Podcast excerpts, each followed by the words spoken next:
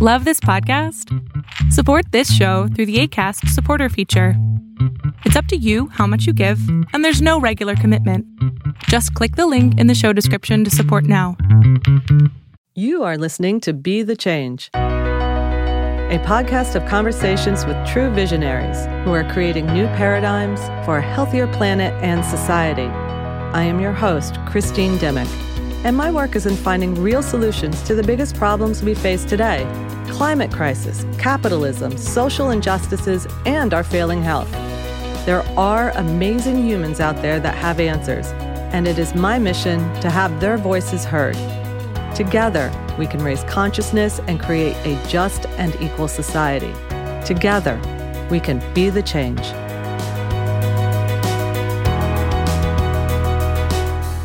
Have we grown so accustomed to buying things new and cheap that we no longer care to repair? Sandra Goldmark is out to change that. A designer, teacher, and entrepreneur, Sandra's work focuses on circular economy solutions to overconsumption and climate change.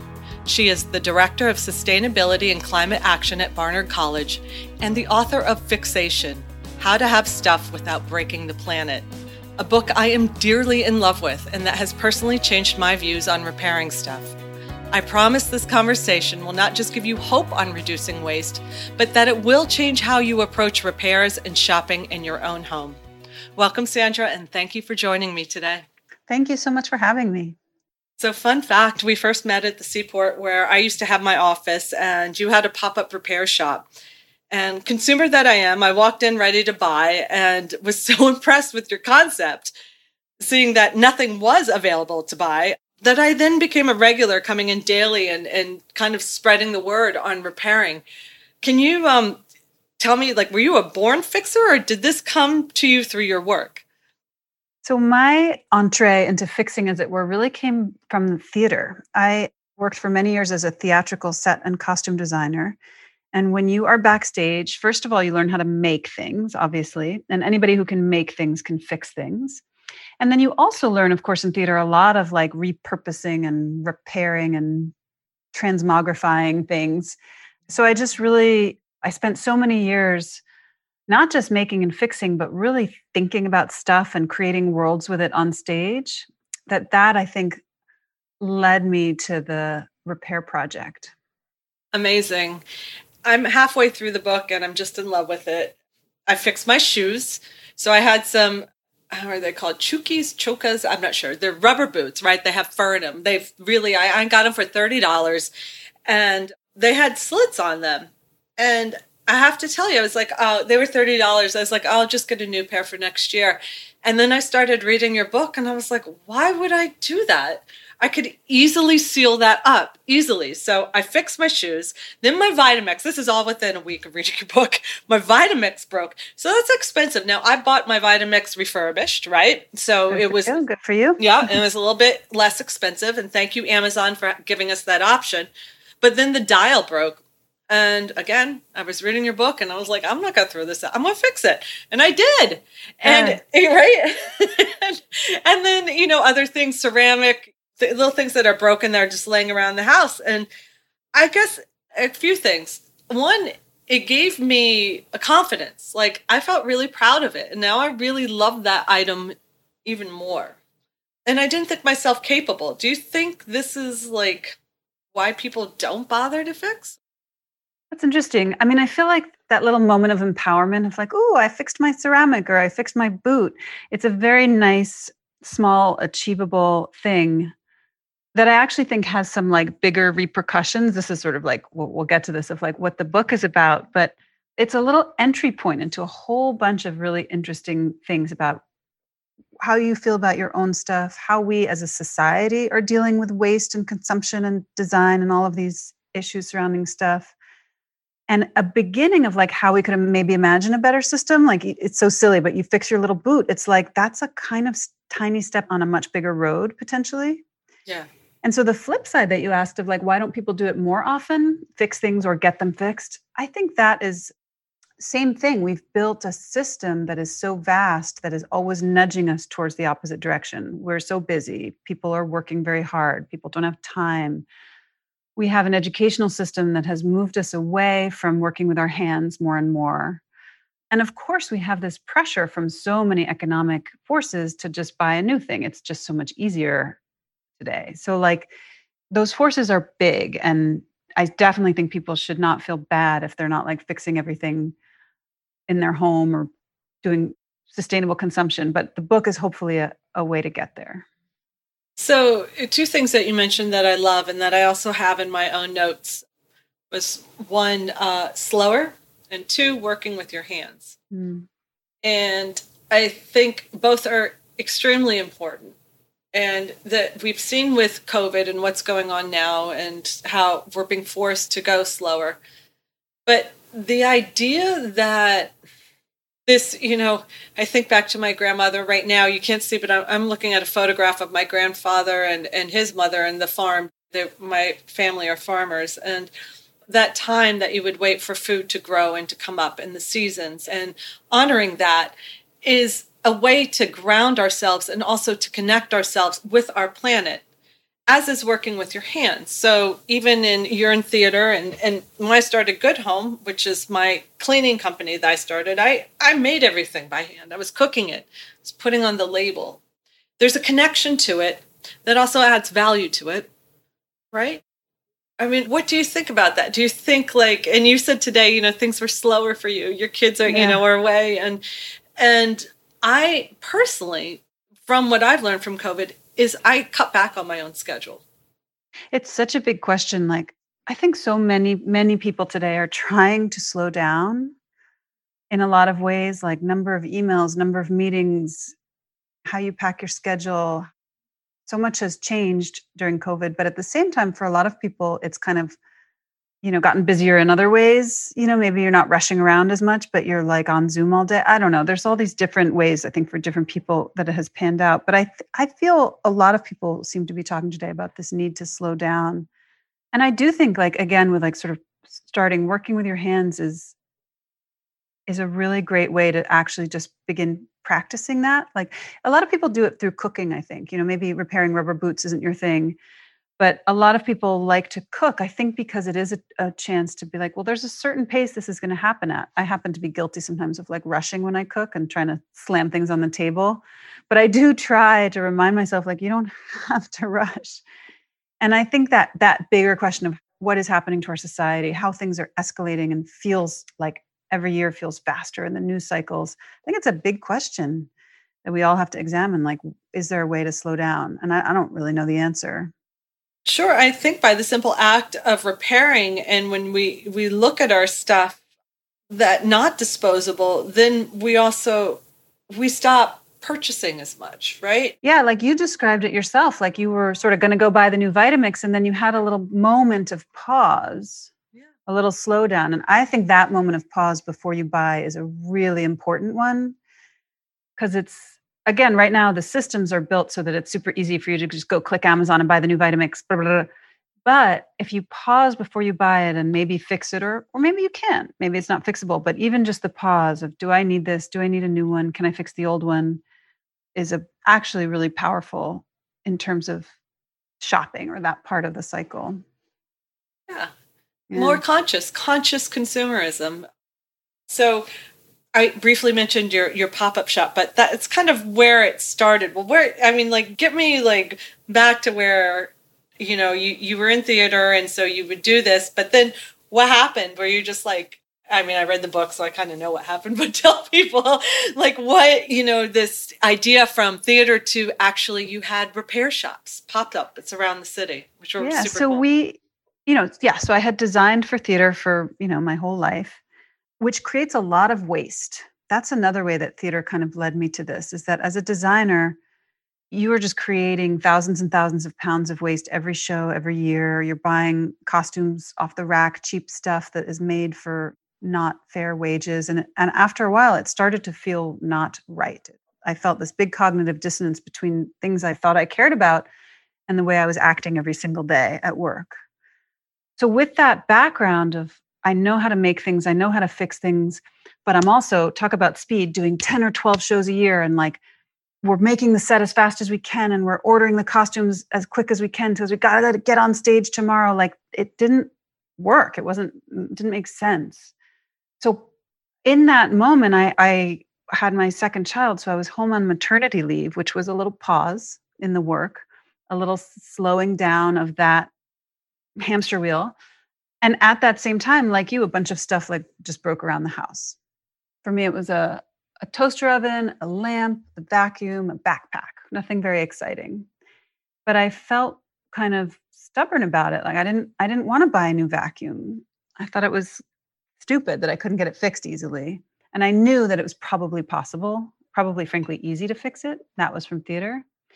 So somehow in that pause, it's funny, yeah, in that moment of stoppage that having you know, a maternity leave can sometimes bring for your second child. Your first child, you're trying to take care of the baby, but second child, I was like, ah, yeah, I can actually rest a little. I don't know. So in that moment, I thought, well, I want to do something. I want to test this out. Do other people feel frustrated as well? Do other people feel like it doesn't make sense?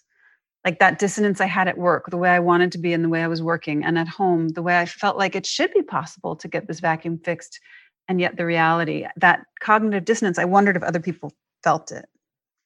So long story short we decided to start opening these little well just one. We were going to start with just one little repair shop. And so we got a little storefront in our neighborhood and we got some theater friends to come and help fix things and people in the neighborhood started showing up and we started fixing things and it was fun and everybody was excited about it. And it was a like a four week pop-up. And it felt like we had really hit a nerve in the neighborhood and it was about repair but it was about other deeper things as well. Stuff and community and slowing down and and the system. So we kept going and over 7 years we did i think it was more than a dozen of these short-term shops and the one you came to actually was the last one where we expanded. Instead of just a repair shop we also had what we called good new items like because you are going to buy new sometimes and so what makes something good we had used items to sort of try to embody this idea that why is the vast majority of things that we buy new? Like why, why? It doesn't make sense given how much there is in the world. And then of course we had the repair shop to sort of bring in this idea of a circular pattern. And so that's it. Like that's the whole story of the repair shops of how they started and it went on a long time seven years. Do you think you'll do another or are you you done I don't think I'm going to do more of the shops necessarily because for me, I had this big dilemma like, do I keep doing these shops? Do I quit my teaching job and full time run these shops?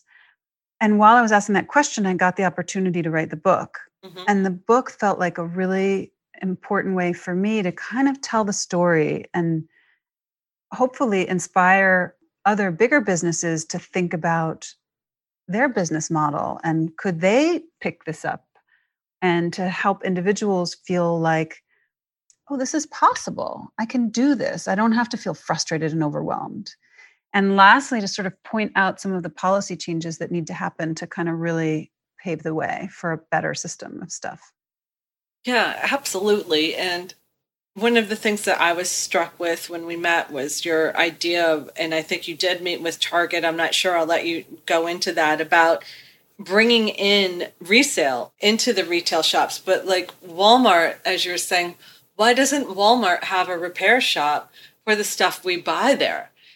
Like, great question. So, were you successful in uh, meeting with some of these corporations? I did. I met with Target. I think it's going to happen. It is happening. In 2013, when I, oh yeah, I forgot to mention that. My first thing was I wrote this big letter to Walmart to say, you got to do this. And and then we thought, well, they're not going to read our letter. Let's do our own little shop. But in 2013, people were kind of laughing indulgently, like, oh, that's so funny, as if to think a big multinational corporation would change their whole business model to incorporate reuse and repair. Ha ha ha. Their core business model is about selling new stuff.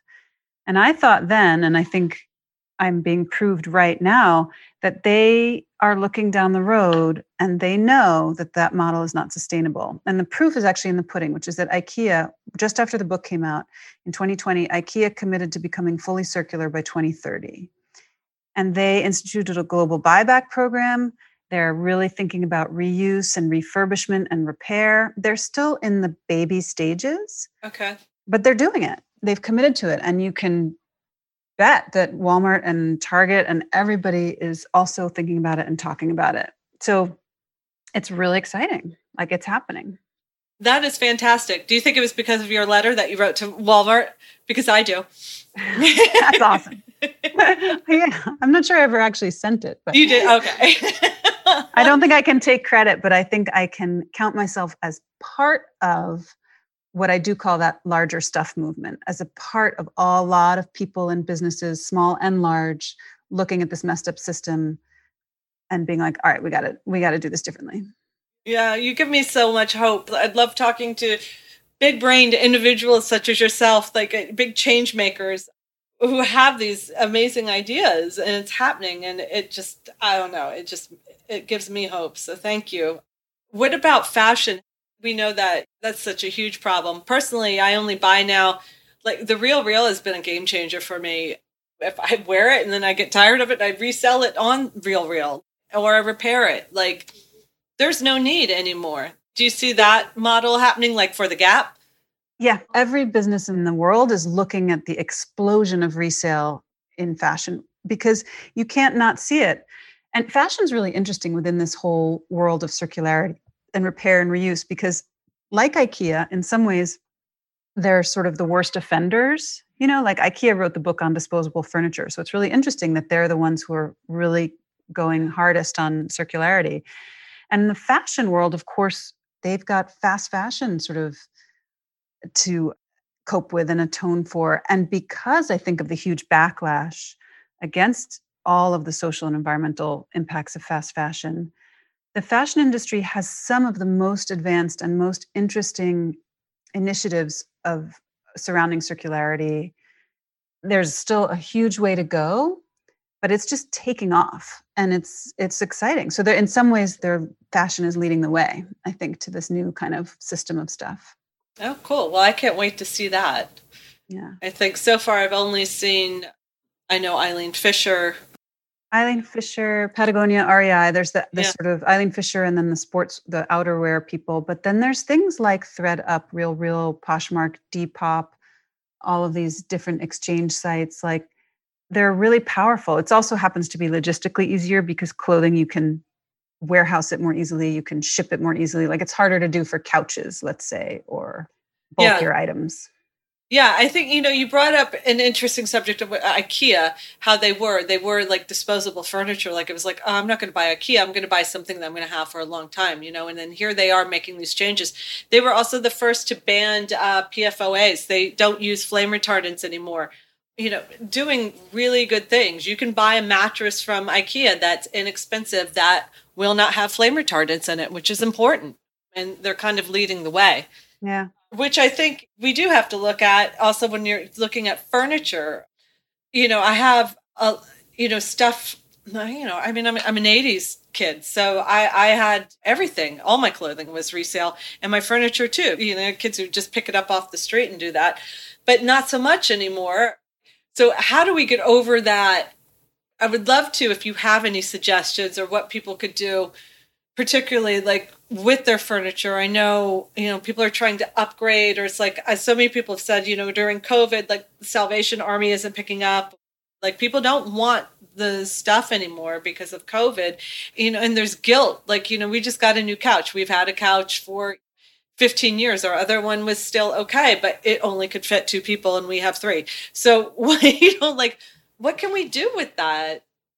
So, this is where the book has these really simple steps have good stuff, not too much, mostly reclaimed, care for it, pass it on.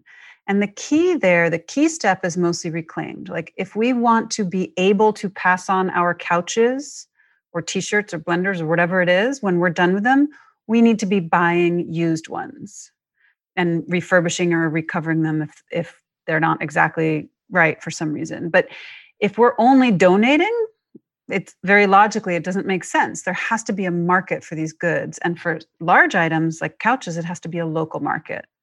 So one of the best companies in New York is Apt Deco, APT Deco. They sell and you can sell and buy on their site. They have really nice curated goods so that you know, you're not combing through like 80 pages of Craigslist and having to, you know, they deliver. And that pop up that you saw, almost all the furniture there was from Apt Deco. Amazing. And it's like that is the kind of startup that gets me super excited because it is what it is. People's instinct is to say, I want to donate this, but as you said, Goodwill is glutted. They won't take it anymore. Salvation Army is full. Even this is this predates COVID. Yeah. The only way out of that is for everybody to be buying used instead of buying new. And you can do it in ways now today where just like you're now totally comfortable on the real real, like it works for you. Yeah. We're doing the same for furniture. Apt Deco is the company that's like furthest down the road. And it's going to be so exciting when we get there. I can't. Part wait. of that Yeah, has to be refurbishing and repair because like sometimes a couch needs to be recovered or a chair dewobbled and there is an end of life part to this conversation as well like i'm not crazy sometimes something's at the end of the line Yeah. but that circle that's what needs to get easier for people so like you shouldn't be puzzled anymore hopefully when you're like oh how do i do this you buy it off Apt Deco or some of those similar sites and you sell your old couch on there and we've created a loop There you go. Well, again, big brain. You are so smart, and I'm going to check out Apt Deco right away and see that because that that is it, and make it easy like the real real. And I just, you know, it just comes and it goes, and it just flows, and it's completely circular. Do you have any thoughts on plastic? Mm, I have a lot of thoughts on plastic. I don't have a lot of good answers on plastic. It's so complicated. It feels so bad. If you're a data person, if you look at the numbers of the amount of waste and the really low numbers of recycling rates, if you're an image person and you look at the pictures of decomposing albatrosses and whales with plastic in them, however the message gets through to you, it is not a good message but it's everywhere in our society. It does have some uses, some really important uses. I guess for me, like the answer or an answer that I have for plastic is to that we need to begin as a society to use it way, way, way more judiciously. Like, let's start there. Let's not say no more plastic, it's going to go away. But how can we use it really much more carefully and thoughtfully so it's not all over the place, single use? It's crazy. Yeah. It. I mean, I haven't seen anything. As you and I both know, if it can even be recycled, it can be recycled five times max, right? Then it turns into microplastics. It's not infinitely recyclable, like say aluminum is. Now, aluminum is much more expensive. As a manufacturer of cleaning products, we have a lot of our stuff in plastic. I try to keep as much as I can in glass. I would switch to aluminum immediately, but it's five dollars for one bottle, even if And I'm I buying think- ten thousand. Yeah. I think, I'm not sure about this, but I think aluminum also has a pretty high impact in terms of the manufacturing and recycling process. yeah. I think the key when we talk about packaging, the key is we need to move away from single use. Like yeah. that is the core of the problem. There's no single use product except sometimes paper, you know, which isn't applicable for every every use. There's very few things that I look at where I'm like this should be single use. This feels right for single use. There are a few. Do you know Loop? Yeah. from TerraCycle, like what they're doing with packaging is really interesting. And the idea is just reusable. You know, it's not a new concept. It's like milk bottles in the 1940s. Yeah, no, it's not. It's definitely not. But I, Challenging. I'm not a fan completely of their model mm. because I do think there's a bit of personally, I think there's a bit of greenwashing there in the sense that it just doesn't make sense to send back one Haagen Dazs container in metal to have it, you know, versus all the shipping and all of that. You know, I think it helps to make people have an idea that these companies, oh, they're working on it. So if I just wait long enough, and again, it's 25 years, it'll be okay, but it's not. Yeah, that's a good point. And also from a logistical point of view, we can't It's have all these multiple streams. We can't. You know, I don't know if we can really It's so have complicated. 500 bags of potato chips of different brands. Right. And then have all those packages go back to the correct, Right. you know, to the correct manufacturer. Right. It is a discussion. Like, I don't think anyone does have that answer yet, but will people also be willing to scale back? I think that when it comes to what you've hit on is with things and that things that we repair and and in the book you cite you know there- there's some people come in with some very interesting things that they want repaired that you may necessarily think like ah i don't know but it was obviously dear to them on back to that i would love to hear what's some of the favorite things that you've repaired from that uh, pop-up shop So we fixed so many things. A lot of it was kind of our bread and butter was lamps and little small appliances and furniture, chairs. And then we got like some oddball stuff. Oh, we got a lot of jewelry and ceramics, but then there were toys. We did a polyester therapy tunnel, which was like a big long tunnel for children to crawl through. One of my favorite was the Chi Revitalizer. It's a machine that swings your legs back and forth to revitalize your chi, supposedly. Nice. and it was just a fun one because it was it was such a goofy name and you know we tested it out after we fixed it in the shop and like i don't know if our chi was revitalized but it got me thinking about like all of these objects that we all have and live with and how dependent we are on them and how entangled we are with all of our stuff and yet sometimes don't even realize that was really like what that crazy tidal wave of broken objects taught me is like wow it is all around us all the time and, and half the time we don't even see it or think about it you know yeah, that's beautiful. I'd love to see the Chi Revitalizer. There are there's so many just crazy bizarre things. Now, are you are you a fan of Marie Kondo? Do you believe we should have less? So my feeling on well, there's two sort of questions in there. The minimalism thing. Yeah. I think people should have the amount of stuff that feels right to them I think on average in this country, most people have more stuff than is right for them. I think a lot of people feel cluttered, feel overwhelmed, are kind of drowning in stuff, can't deal with it.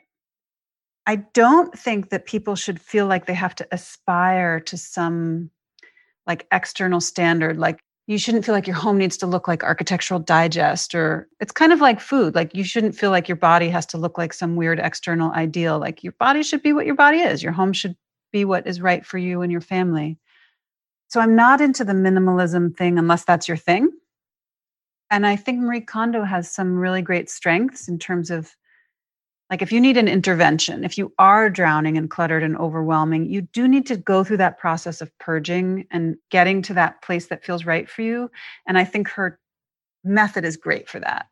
Like you really can get rid of a whole bunch of stuff, get to that baseline. And then what my book is hoping to do is to say, then what? this is the big gap in Marie Kondo is then what? How do you move forward? How do you live after you've gotten to your baseline? And my book is saying that it's possible and it's not that hard. So I would hope that you like someone could read Marie Kondo and then be like, great, I did that. Now what? And then they could read my book. Sandra, so I know you talk about maintenance, that that's really important. Can you elaborate on that and explain to me how we can maintain our stuff? Yeah, that question of maintenance actually really was linked to me with that object, the Chi Revitalizer. And that object anchors a chapter called God and Stuff, where I I really t- went out on a limb here, but I was trying to explore different concepts of how we relate to objects. So is it a do we have a model of ownership do we have a model of relationship with the things around us whether it's as something as small as an object or as big as like you know god's creation the whole world that we live in and how some different religious traditions describe that relationship and asking whether we can begin or how we can begin to move towards a model of maintenance and care and there was a an art exhibit I saw around that time of the Chi Revitalizer by this woman, Mierle Laderman Ukeles. I don't know if you've heard of her. She did touch sanitation in New York. And they had an amazing retrospective at the Queens Museum when I was doing these shops.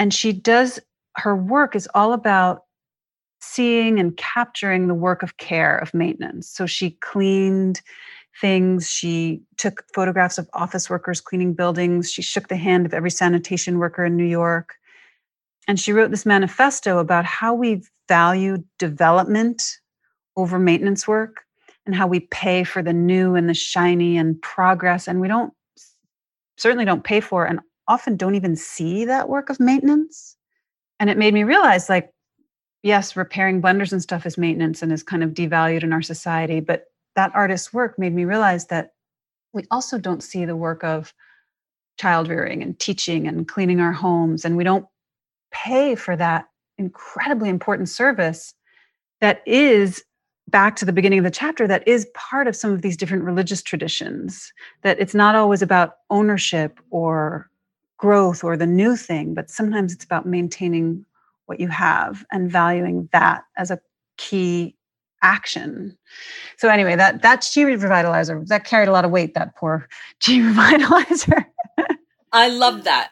I love maintenance, and I love how you tie that in, and it's a metaphor for how we take care of our society and how that isn't valued, as you said, and that it is the bright and the shiny and the new that we're attracted to, but not giving value to what is essentially in life is a marathon. This isn't a sprint. We see everything as a sprint. And I think it goes back to the beginning of our conversation when we are talking about slowing down and having that appreciation. And if you maintain your stuff, it has more value. It just it gives it more importance. You know, like a, a desk or something that you've had in your family for years. And you know, who's not to say that the mid century modern desk that I'm sitting at right now, like, you know, that my son's daughter, it could have that importance. And we've lost that. And I think your book, it's an emotional book as well as taking physical action. Absolutely. And it kind of goes back to your first thing of like a little pause and that little moment of care to fix your rubber boots. Yeah. Can be sort of a symbol or a precursor to maybe a larger societal shift of like pausing and elevating care so that it's not that shiny and new isn't good. Shiny and new is wonderful, but we can elevate care and maintenance alongside it. Yes, that mind shift definitely has to take place in order for us to survive. I absolutely believe that. Like we're always pushing innovation, innovation, innovation. I think Bernie Sanders had said, you know, Elon Musk is like, we're going to go to the moon in this. And then Bernie Sanders was like, great, but can we really focus on healthcare right now? Because not everyone has that.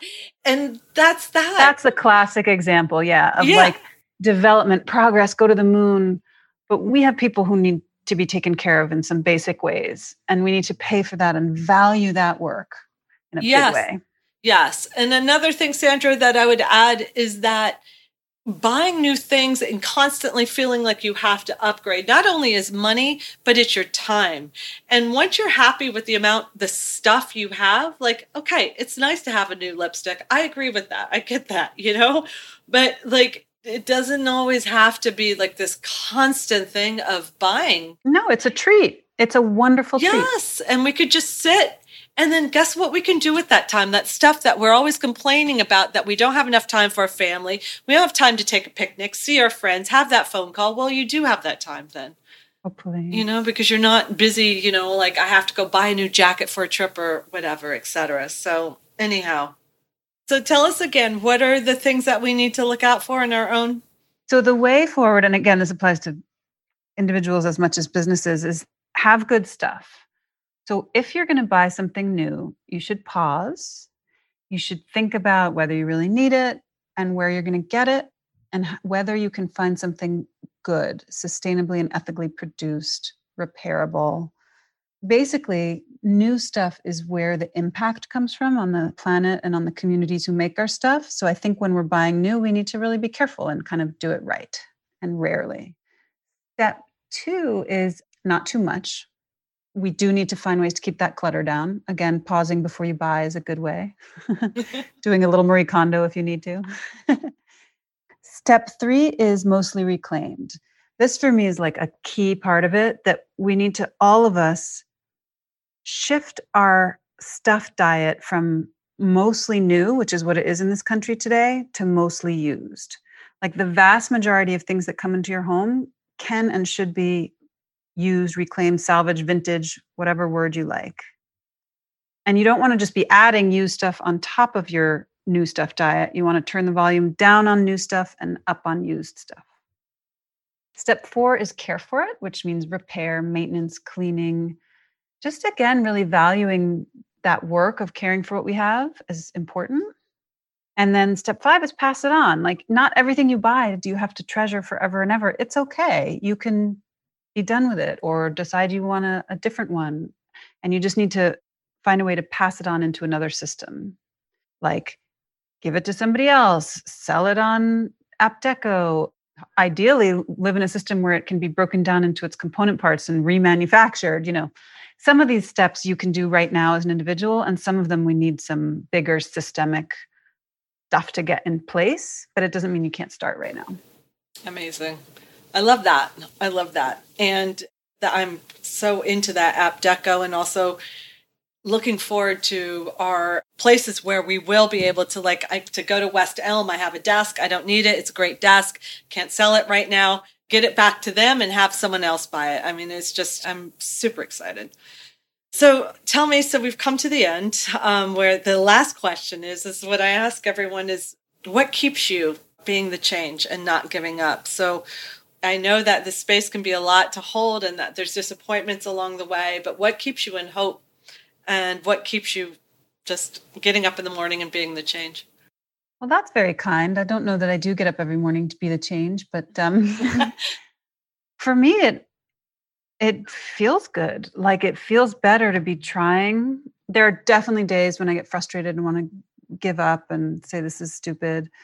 But generally speaking, it feels right to be trying to make the world better and live in a way that I don't have that cognitive dissonance, like live in a way where I can try to be in alignment with who I want to be and how I hope the world can be. And then, of course, it helps to look at what other people are doing and be inspired by what they're doing to feel like, yeah, I can make some change in my little corner of the world. That feels good. So, Sandra, tell us where can we find you? First of all, where can we buy your book? Where do you want us to buy your book? Can we follow you on Instagram, Twitter, any of that? Website? So, I'm on my website is sandragoldmark.com. And there are links to the book there, especially for people in New York. There are a couple New York City bookstores like Word Up Books and Community Bookstore. People are also welcome to buy it used. I practice what I preach. Yeah. I think that is great, or share it, you know, give it to a friend, get it from a friend. And I am on Instagram and Twitter and all that stuff at my name, Sandra Goldmark, are my handles. Amazing. Amazing. Well, thank you so much. I'm just I'm thrilled to have you on today and such incredible knowledge that you've shared with us and it's directly impacting our climate and how we're living. So thank you, Sandra. Appreciate thank it. Thank you so much for having me. It's really fun chatting. I hope you enjoyed this conversation and are inspired. We grow with supporters and listeners like you. So please share this podcast with your community and follow us on Instagram at bethechange.nyc. And to learn more about our guests and what you can do to be the change, go to our website at www.bethechange.nyc. That's bethechange.nyc. Thank you and be well.